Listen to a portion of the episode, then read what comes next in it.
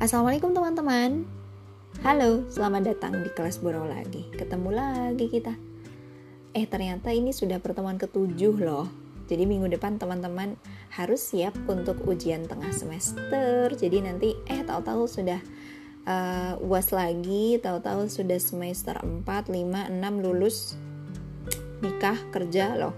Kejauhan. Tapi intinya semoga um, tetap bisa semangat jangan kasih kendor pokoknya. Tetap harus semangat meskipun kuliahnya hmm, tidak eh, sesuai dengan yang diharapkan. Dulu mungkin tidak akan pernah terbayang ya kita akan mengalami uh, kondisi seperti ini. Semuanya dikerjakan di rumah terutama teman-teman. Kalau saya masih masih harus ke kampus masih harus ke kantor jadi masih ketemu orang lain. Mungkin teman-teman yang ditemui cuma adik kakak bapak ibu siapa lagi yang di rumah pacar oh ya oke okay. jadi intinya semoga teman-teman bisa tetap menyesuaikan uh, dengan kondisi tetap bisa menikmatinya dengan baik oke okay, dan kalau memang mau menyiapkan cemilan dulu silahkan ke dapur bikin kopi atau bikin apa uh, teh dan sebagainya. Kalau yang tidak ada apa-apa ya sudah cukup duduk bersama buku catatan. Oke. Okay? Nah, kali ini kita akan bahas uh, hal baru kalau sebelumnya kita sudah bahas tentang seluk-beluk sosial linguistik termasuk uh, beberapa teori atau penelitian uh, oleh beberapa ahli sosial linguistik lalu termasuk juga uh, kelas sebelumnya kita bahas tentang variasi bahasa maka kali ini kita akan bahas tema baru masih berkaitan juga intinya dengan masyarakat dan bahasa bahwa uh, penggunaan bahasa di masyarakat itu uh, beragam, bervariasi. Makanya yang kemudian kita akan bahas hari ini adalah bagaimana bentuk variasi itu berperan di dalam kehidupan masyarakat. Maka tema yang kemudian uh, dibicarakan di sini adalah bilingualisme dan diglosia. Dua istilah ini mungkin uh, pernah teman-teman dengar. Uh, semoga apa yang kita bahas hari ini akan lebih memperkuat apa pun yang pernah teman-teman uh, dengar sebelumnya. Jangan lupa presensi, nanti kita bahas satu persatu. Jangan ke mana-mana.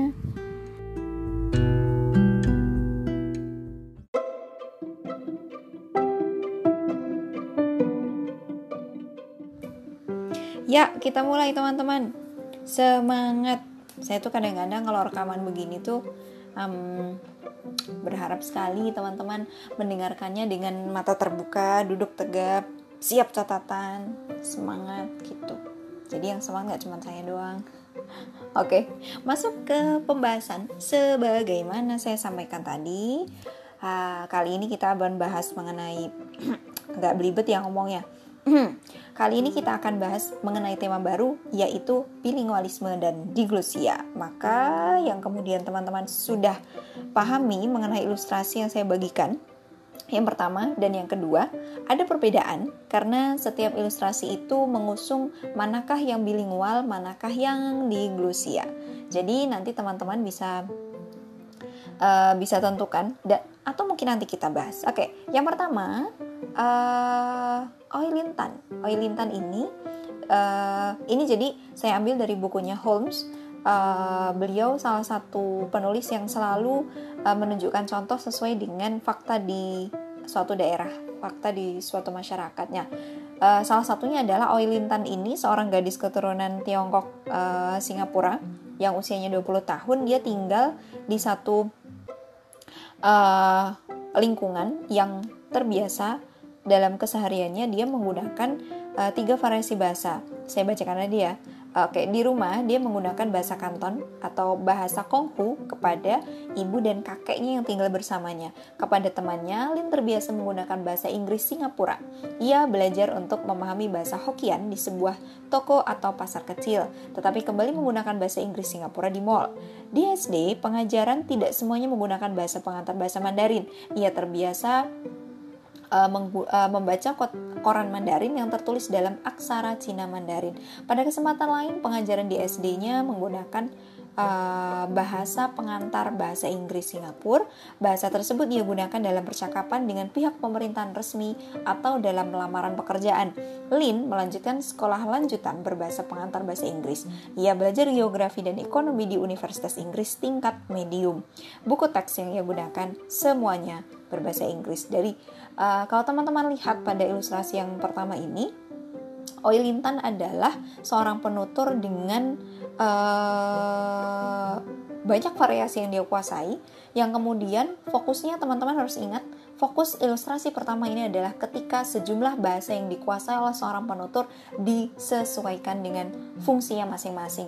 Disesuaikan dengan kondisi yang kemudian kita tahu misal di lingkungan uh, masyarakat kita di Indonesia uh, apa tadi bahasa Indonesia misalnya digunakan untuk sistem pemerintahan dan sifatnya lebih umum, sedangkan bahasa Jawa digunakan secara uh, apa daerah secara regional untuk orang-orang yang memang paham dan menggunakan bahasa Jawa.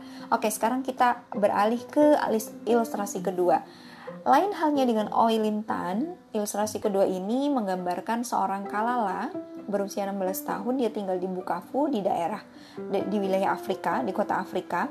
Uh, kalau fokus ilustrasi yang pertama tadi adalah pada penggunaan suatu bahasa disesuaikan dengan fungsinya atau perannya dalam masyarakat. Misalnya yang satu berfungsi untuk pemerintahan, yang satu untuk keluarga. Sedangkan untuk ilustrasi yang yang kedua ini itu fokus ketika suatu bahasa itu dimiliki oleh seseorang dan bahasanya nggak cuma satu. Atau bisa saya sampaikan bahwa fokusnya pada kepemilikan seorang penutur atas beberapa bahasa yang digunakan secara bergantian. Maka kalau kemudian kita tilik sebenarnya mana yang bilingualisme, mana yang diglosia, oke kita lihat dulu yang pertama.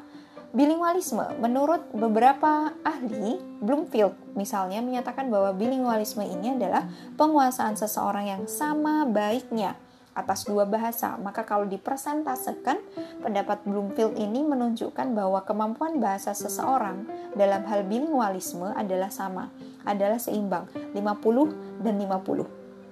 Yang kemudian kita harus pahami, jarang sekali seorang penutur punya porsi kepemilikan atau kemampuan bahasa semacam ini, karena pasti akan condong kepada salah satu bahasa. Misalnya, saya bahasa Sunda dan uh, sorry, bahasa Jawa dan bahasa Indonesia. Saya lebih menguasai bahasa Indonesia, lebih latah pakai bahasa Indonesia karena bahasa ibu saya bahasa Indonesia. Gitu. Mungkin teman-teman akan justru kondisinya terbalik akan lebih menguasai bahasa Jawa dibandingkan bahasa Indonesianya. Latahnya tuh di bahasa Jawa. Maka kemungkinan yang kemudian terjadi adalah kalau memang seseorang menguasai dua bahasa atau lebih, di antara banyak bahasa yang dikuasai itu ada yang mendominasi karena akan jarang sekali seseorang yang benar-benar persis 50 dan 50 dalam menguasai bahasa lebih dari satunya. Oke, sekarang pendapat yang kedua uh, yang disampaikan oleh Wenrich Warren menyatakan bahwa yang disebut dengan bilingualisme adalah pemakaian dua bahasa oleh seseorang secara bergantian. Jadi kalau teman-teman perhatikan, poin yang disampaikan antara Wenrich dan Bloomfield berbeda. Kalau Bloomfield itu intinya bahwa dua bahasa itu harus sama. Tapi kalau Wenrich intinya dipakai secara bergantian. Nah, ini beda dengan Hagen yang ketiga. Dia mengatakan bahwa bilingualisme adalah Suatu kondisi ketika menunjukkan kemampuan seseorang menghasilkan tuturan lengkap dan bermakna dalam bahasa lain. Dalam arti bahwa seorang penutur pasif yang hanya bisa memahami ketika menyimak atau mendengar dan tidak bisa menuturkan bahasa itu belum disebut dengan bilingualisme. Maka sebenarnya apa sih yang disebut dengan bilingualisme? Bahwa ihwalnya adalah secara pengertian adalah secara uh, definisi adalah bahwa yang disebut dengan bilingualisme adalah uh, satu kondisi ketika ada masyarakat atau perseorangan yang menguasai bahasa lebih dari satu yang digunakan secara bergantian. Stop hanya di situ. Kita tidak bicara fungsi, kita tidak bicara uh, ranah penggunaan, hanya pada kondisi ketika seorang penutur atau seorang masyarakat atau suatu negara memiliki kemampuan untuk berbahasa pada bahasa yang lebih dari satu. Maka istilahnya uh, yang kemudian kita harus pahami di sini B itu dua, lingual itu bahasa, maka tidak kemudian kita berpatok pada yang namanya bilingualisme hanya dua bahasa, tapi bisa lebih.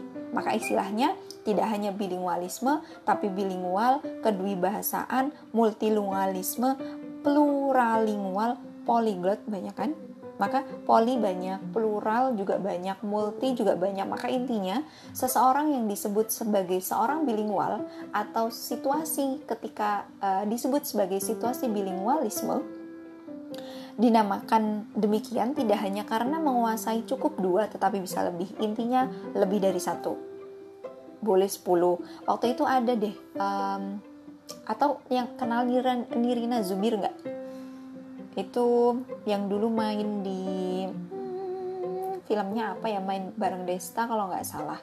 Terus saya lupa judulnya. Nirina Zubir itu menguasai ada bahasa Inggris bahasa Indonesia bahasa Mandarin.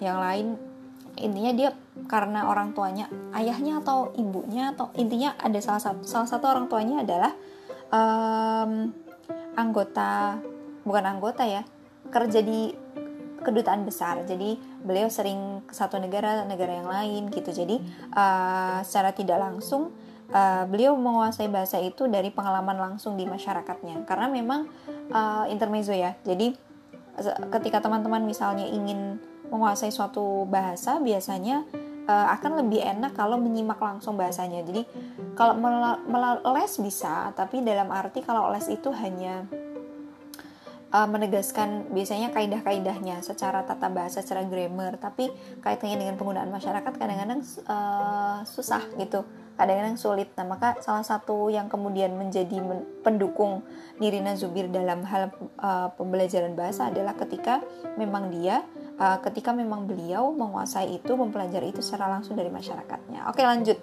Nah, yang kemudian kita harus tahu lawan dari uh, dwi bahasa adalah eka bahasa atau monolingual atau uh, unilingual atau monoglot, orang yang hanya menguasai satu bahasa. Yang kemudian kita harus tahu di sini tidak ada satupun uh, tidak ada orang yang murni monoglot tidak ada orang yang murni eka bahasa dalam arti meskipun uh, masyarakat Amerika masyarakat Inggris um, yang kita tahu mereka menguasai hanya satu bahasa yaitu bahasa Inggris setiap bahasa Inggris yang kemudian uh, mereka kenal di lingkungan ada sejumlah dialek yang berbeda-beda. Misal untuk setiap daerah yang berbeda dalam hal penggunaan bahasa Inggris. Yang kemudian kita harus pahami di sini sama misalnya ketika seseorang menguasai bahasa Jawa dan hanya bahasa Jawa karena dia tidak pernah keluar dari lingkungan penggunaan bahasa Jawa, tapi yang kemudian dia kuasai tidak hanya bahasa Jawa Semarang, tapi bisa bahasa Jawa Jepara, dialek Solo, dialek Jogja yang semuanya adalah bahasa Jawa. Intinya, seorang monoglot um, saya pernah baca ada yang menyebutkan bahwa tidak ada monoglot secara murni. Dalam arti satu-satunya bahasa. Dia tidak menguasai dialek lain tidak menguasai ragam lain. Nggak ada jarang. Apalagi kalau orang itu meskipun berada pada lingkungan masyarakat yang hanya menguasai atau menggunakan satu jenis bahasa pasti ada formula-formula atau unsur-unsur bahasa atau bentuk lain yang kemudian membentuk ragam bahasa lain sehingga itu juga dia kuasai. Termasuk bahasa Jawa kan ada kromo, ada nguku yang itu juga dia kuasai. Maka monoglotnya juga bisa bercabang tidak hanya uh, sorry uh, tidak hanya bahasa Jawa uh, yang yang ngoko tapi juga dia menguasai atau menggunakan yang kromo sehingga dia pun meskipun kemudian secara uh, garis besar dia monoglot karena hanya menguasai bahasa Jawa dia juga menguasai tidak hanya satu jenis ragam bahasa Jawa tapi ada dua tiga empat dan sebagainya oke okay? nah kemudian yang perlu teman-teman pahami di sini adalah bilingualisme ini berkaitan dengan uh, istilah yaitu istilah bahasa pertama atau B1 dan bahasa kedua atau B2 bahasa pertama uh, kita bisa sebut dengan bahasa ibu. Bahasa yang pertama kali teman-teman kenal dari orang tua. Bahasa yang pertama kali um, orang tua kenalkan kepada anak itu bahasa pertama. Bisa disebut bi, bisa disebut dengan bahasa pertama, bahasa ibu atau uh, B1 gitu. Nah, kaitannya dengan B1 dan B2 uh, ada sejumlah teori. Yang pertama teorinya adalah bahwa bahasa pertama mempengaruhi bahasa kedua. Saya ulang, bahasa pertama menguasai bahasa kedua. Ini tampak ketika Anda menguasai bahasa um, Jawa, yang kemudian bahasa Jawa itu unsur-unsurnya masuk ke dalam bahasa Indonesia yang Anda kenal kemudian ketika berbahasa Indonesia. Contoh, ketika berkata atau bertutur dalam bahasa Indonesia, tapi formula dari bahasa Jawa masih kepake. Mau pada ke mana sih? Medok. Pada aku tak pergi dulu ya tak pergi tak itu kan istilah uh, penamaan aku mau pergi dulu atau misalnya uh, berbahasa Indonesia tapi kemudian membawa unsur bahasa Indonesia itu ter, uh, dalam bahasa Inggris yang digunakan.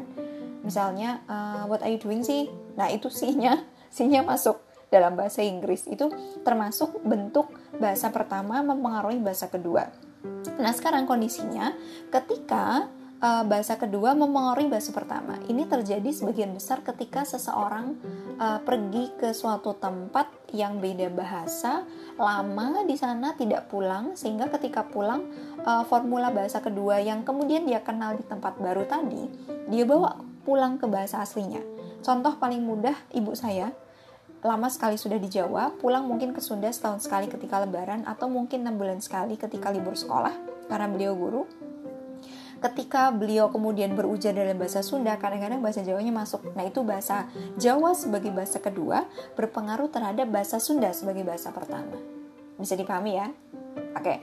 Nah, sekarang yang perlu teman-teman pahami adalah apa sih yang me me menyebabkan suatu masyarakat atau seorang penutur menjadi so uh, menjadi seorang bilingual, menjadi masyarakat bilingual. Yang pertama, tentunya perkawinan antar suku Ayah saya Sunda, eh sorry kebalik. Ayah saya Jawa, ibu saya Sunda.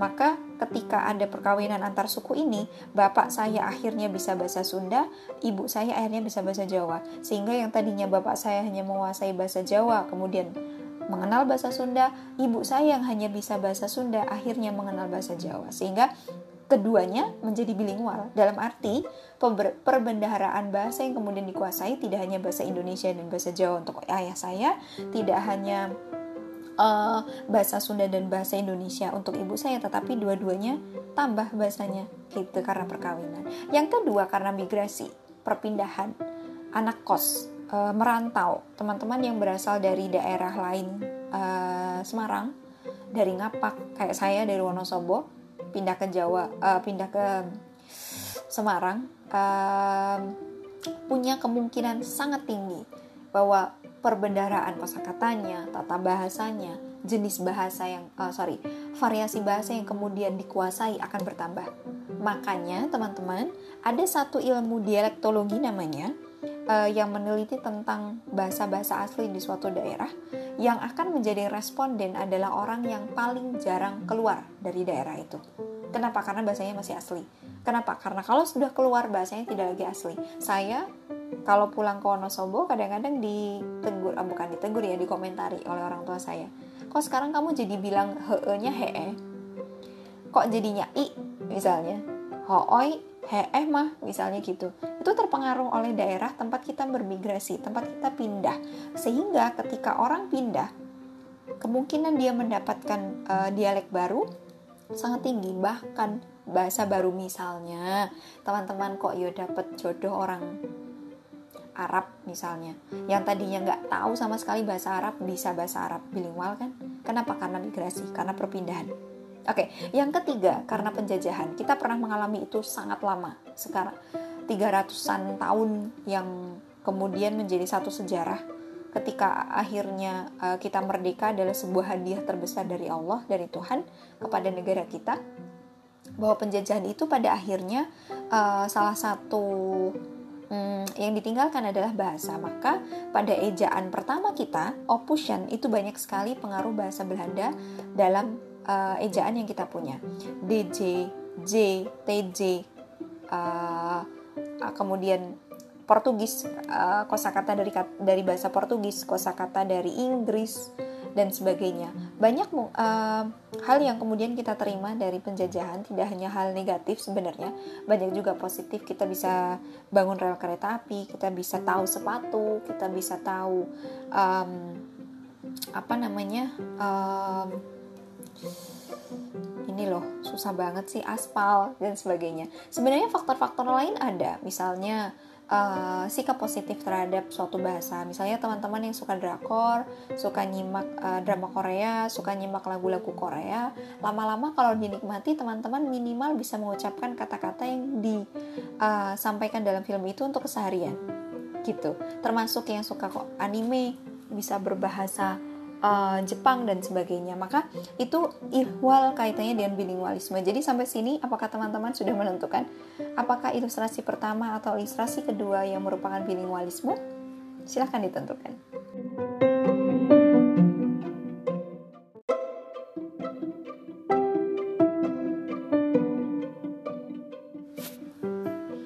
Oke, lanjut. Nah, sekarang untuk istilah yang kedua yaitu diglosia. Kalau tadi kita sudah bahas kaitannya dengan bilingualisme, kita sudah bahas kaitannya dengan ihwalnya seperti apa, sejumlah pengertian menurut uh, beberapa ahli, maka diglosia ini teman-teman fokusnya tidak hanya pada kepemilikan seseorang terhadap sejumlah bahasa yang digunakan secara bergantian yang uh, sama baiknya kalau menurut Broomfield. Kalau menurut Hagen harus dituturkan dengan um, apa kaidah yang lengkap gitu tuturannya lengkap bermakna dan bisa dipahami. Tapi di Glosia ini uh, sampai pada ketika dua variasi bahasa itu digunakan disesuaikan dengan fungsinya tujuan atau dengan situasi penggunaannya. Jadi kalau kemudian uh, apa namanya kita kita berikan contoh misalnya Diglosia itu ketika misal Anda menguasai bahasa Indonesia dan bahasa Jawa. Sudah sampai itu aja. Tapi kalau diglosia fokusnya tidak sampai hanya di situ, tapi ketika kemudian penggunaan bahasa Jawa dan bahasa Indonesia yang Anda lakukan itu Anda sesuaikan dengan situasi, Anda sesuaikan dengan fungsi dan Anda sesuaikan dengan tujuan penggunaan bahasa itu. Dalam arti, diglosia ini menilik satu kondisi ketika suatu negara membedakan bahasa-bahasa yang ada di daerahnya pada situasi atau pada peran atau pada fungsi bahasa itu dalam masyarakat. Misalnya, orang e, negara Indonesia adalah satu, e, salah satu negara yang e, yang tidak hanya bersifat bilingual tetapi juga diglosik dalam arti memang ada sejumlah negara juga yang hanya bilingual tapi tidak pernah mementingkan apakah A digunakan untuk fungsi A, apakah bahasa B untuk hanya untuk fungsi B tidak. Mereka mencampurkan itu dan terserah mau di uh, dokumen negara pakai A, pakai B juga boleh. Jadi tidak ada aturan mengenai pembedaan fungsi bahasa pada masyarakat tersebut. Tapi Indonesia punya sehingga Indonesia tidak hanya sebuah negara di uh, sorry bilingual tetapi juga negara diglusik nah diglusia ini fokusnya pada hal itu. Maka istilahnya bukan kemudian bahasa bahasa pertama dan bahasa kedua bukan bahasa satu bahasa dua bukan B1 B2 tapi istilahnya adalah bahasa tinggi dan bahasa rendah. Maka kalau kita tilik lagi bagian bahasa pertama dan bahasa kedua dalam bilingualisme, itu kalau digambarkan secara horizontal, tapi kalau bahasa tinggi dan bahasa rendah digambarkan secara vertikal. Hmm, digambarkan secara vertikal, maaf. Kok suara saya lama-lama hilang ya? Oke, jadi situasi kebahasaan ketika dua bahasa atau dua variasi bahasa itu dibedakan berdasarkan fungsinya, maka kita bicara kaitannya dengan diglosia gitu contohnya seperti tadi. Maka memang tidak lagi bicara bahasa pertama dan bahasa kedua tetapi bahasa tinggi dan bahasa rendah. Kaitannya dengan status bahasa itu. Maka yang kemudian teman-teman harus pahami kemudian uh, selanjutnya adalah bahwa status bahasa ini ditentukan oleh dua hal teman-teman. Yang pertama, karena memang berdasarkan kedudukan asal suatu bahasa. Yang kedua, didasarkan kepada perspektif masyarakat penuturnya atau yang disebut dengan prestis bahasa itu. Ada sejumlah masyarakat yang menganggap bahwa uh, bahasa Inggris itu lebih keren dibandingkan bahasa Indonesia. Itu berarti kaitannya dengan prestis. Tapi yang kemudian kita harus tahu dalam penggunaan bahasa Indonesia dan bahasa Jawa, bahasa Indonesia menduduki tingkat yang lebih tinggi. Kenapa? Karena penggunaannya lebih luas, karena penggunaannya lebih umum. Karena aspek atau sektor penggunaan bahasa itu lebih banyak dibandingkan bahasa Jawa karena bahasa Jawa adalah bahasa daerah. Sehingga kalau kemudian kita merujuk kepada pembedaan fungsi antara bahasa Indonesia lebih umum dan bahasa Jawa lebih khusus, maka kita masuk ke pembedaan status bahasa pada poin yang pertama, yaitu kedudukan asal suatu bahasa. Bahwa bahasa Indonesia sebagai bahasa nasional tentunya berada pada uh, rating bahasa yang tinggi Sedangkan bahasa Jawa adalah bahasa rendah yang kemudian jadi catatan. Bahasa yang kemudian berada pada posisi bahasa rendah tidak selalu atau tidak bisa kita selalu sebut sebagai bahasa yang jelek. Bahasa yang um, apa statusnya lebih lebih jelek dibandingkan atau uh, bahasa tinggi lebih baik tidak. Tapi itu hanya status bahasanya dilihat dari segi penggunaannya dalam masyarakat. Kita tahu dalam bahasa Jawa ada ngoko dan kromo misalnya, maka kromo ada di bahasa tinggi, ngoko ada di bahasa rendah. Karena bahasa tinggi adalah merujuk kepada bahasa-bahasa yang digunakan lebih luas, bahasa-bahasa yang lebih umum, bahasa yang digunakan pada uh, situasi situasi resmi, situasi formal kepada orang yang kita hormati itu yang tinggi. Kalau bahasa rendah biasanya digunakan untuk bahasa-bahasa keluarga, keseharian, kepada teman, orang-orang yang kita akrab dengan mereka. Kemudian uh, lingkungan penggunanya lebih sempit, lebih khusus, lebih lebih apa namanya lebih uh, lebih private misalnya gitu. Nah itu bahasa rendah. Yang kemudian kita pahami di sini adalah tadi pada poin kedua kaitannya dengan status bahasa bahwa uh, prestis bahasa itu selalu kita rasakan teman-teman.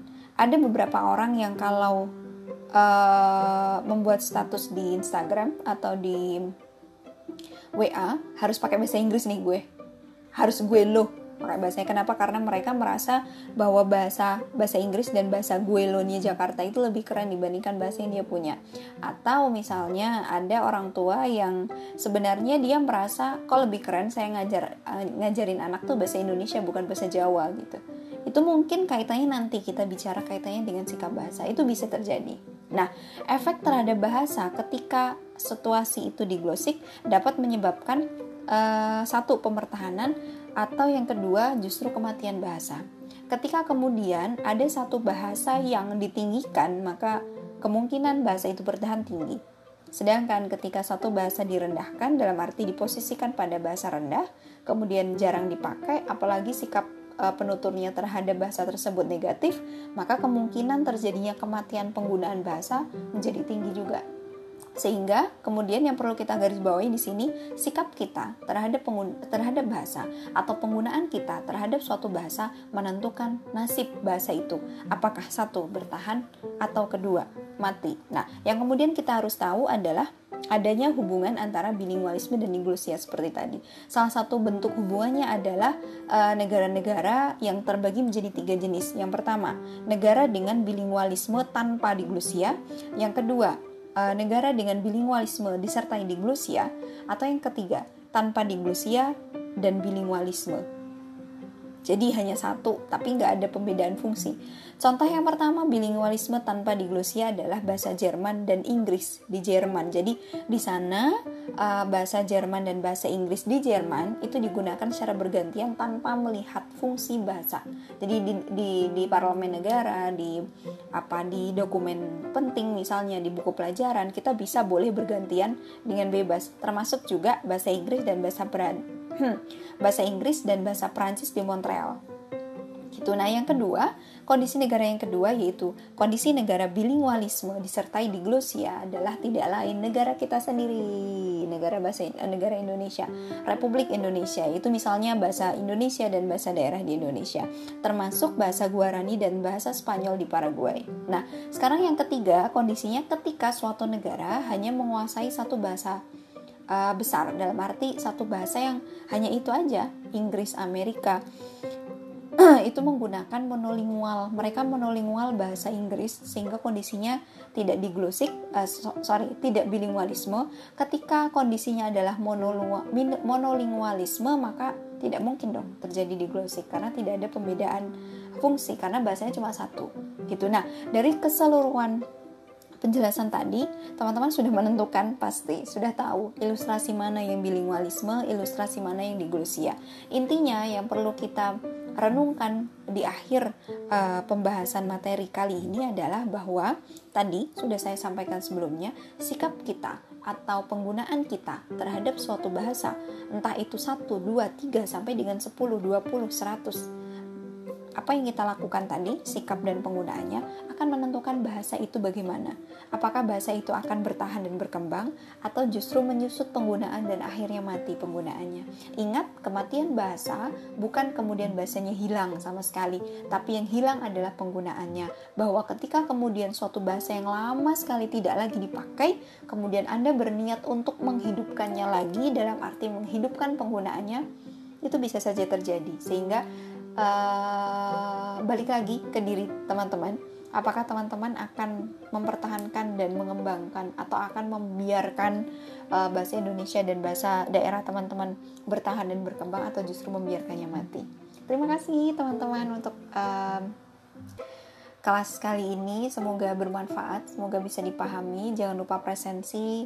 Kalau belum paham kalau belum paham silahkan uh, ditanyakan jangan ragu untuk bertanya tapi silahkan tanyakan yang memang berkaitan dengan kuliah yang belum teman-teman pahami uh, daripada sesat di jalan atau mungkin sesat di ujian minggu depan jangan lupa siapkan untuk uh, persiapan minggu depan teman-teman harus UTS nanti konsep atau um, apa prosedur ujiannya seperti apa nanti saya sampaikan kemudian. Terima kasih sekali lagi. Uh, selamat siang. Semoga teman-teman tetap sehat, tetap semangat. Uh, saya bilang tadi jangan kasih kendor. Semangatnya jangan diturunkan. Oke, okay? tambah ilmu, tambah berat badan juga nggak masalah. Yang penting teman-teman selalu sehat dan bahagia. Terima kasih sekali lagi. Saya tutup. Sampai jumpa di kelas guru berikutnya. Assalamualaikum. thank you